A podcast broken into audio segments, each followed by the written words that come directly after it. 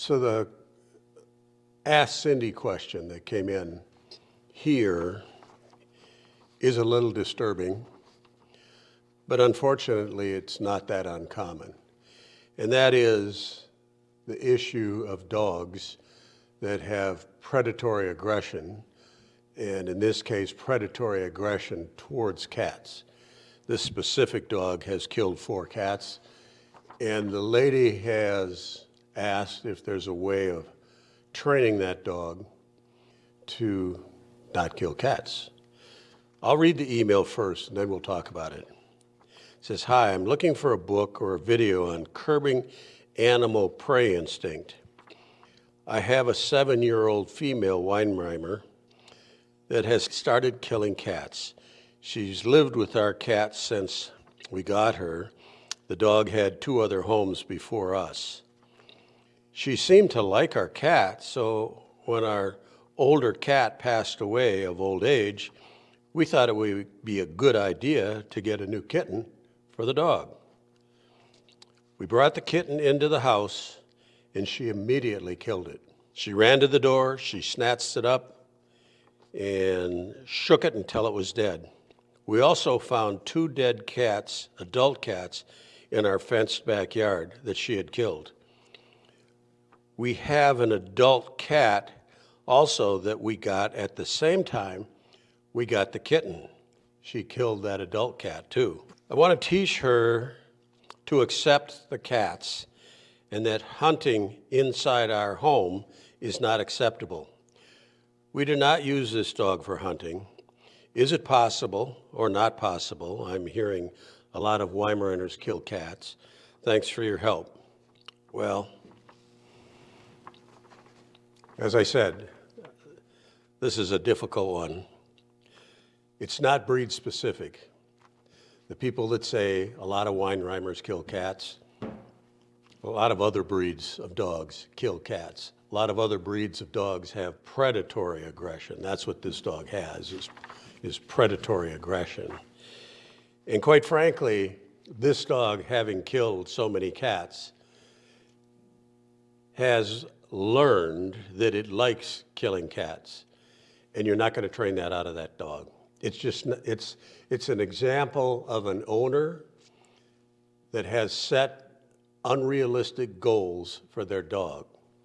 Now, I'm sure that there would be professional dog trainers that would tell them to put a remote collar on the dog and turn the remote collar up as high as it can go to try and, and try and stimulate this dog at a level that would put it into severe avoidance and that that dog would then not want to kill cats anymore. Uh, those trainers would be wrong.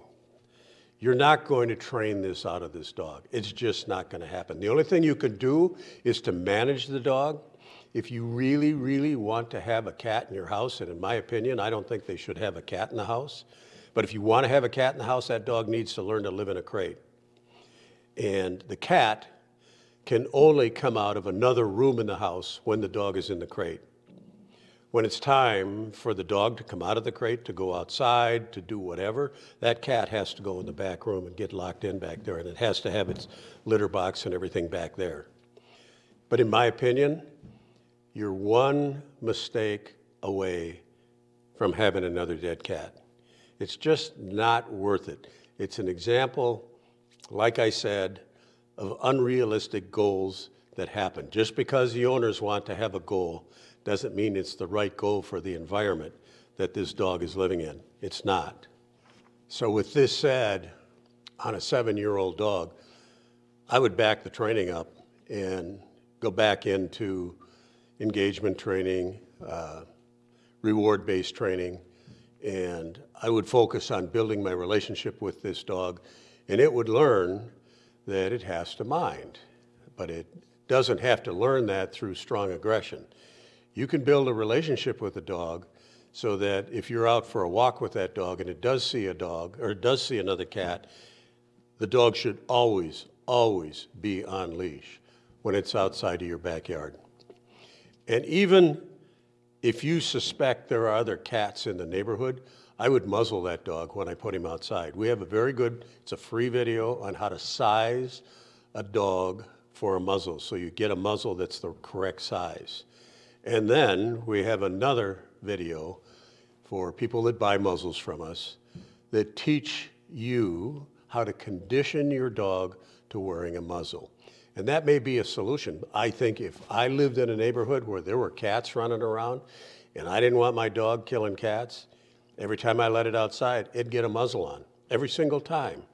And that's the only safe way that you can allow that dog to be outside when there's a possibility of a cat being in the backyard. So, in closing here, I need to talk about the fact of where these questions and answers come from. They come from the Ask Cindy portal on the front of Leerburg.com. Cindy's my wife. And if you, you don't need to be a customer of Leerburg to ask a question. If you have a question on training, if you have a question on raising puppies, on healthcare, on breeding, feel free to log in. And uh, you do need to put your email address because the email is tied to the question that you eh, that you have. And if Cindy comes back, or if you come back a week or a month or a year later, she can call up all of the questions and answers that you've written in on and review them. And it's just a better way for her to help. We don't sell mailing lists. We don't spam people with our mailing list. We do have weekly, two weekly newsletters that go out, but people can opt into those newsletters. If they want to opt out, they're off the list and they don't get a newsletter. They also don't get, they don't learn about when we have good sales on our online courses either, or on the equipment that we sell. So, if you have a question, ask Cindy. She answers them usually the day after people write them in, unless she's not feeling good or unless she's traveling.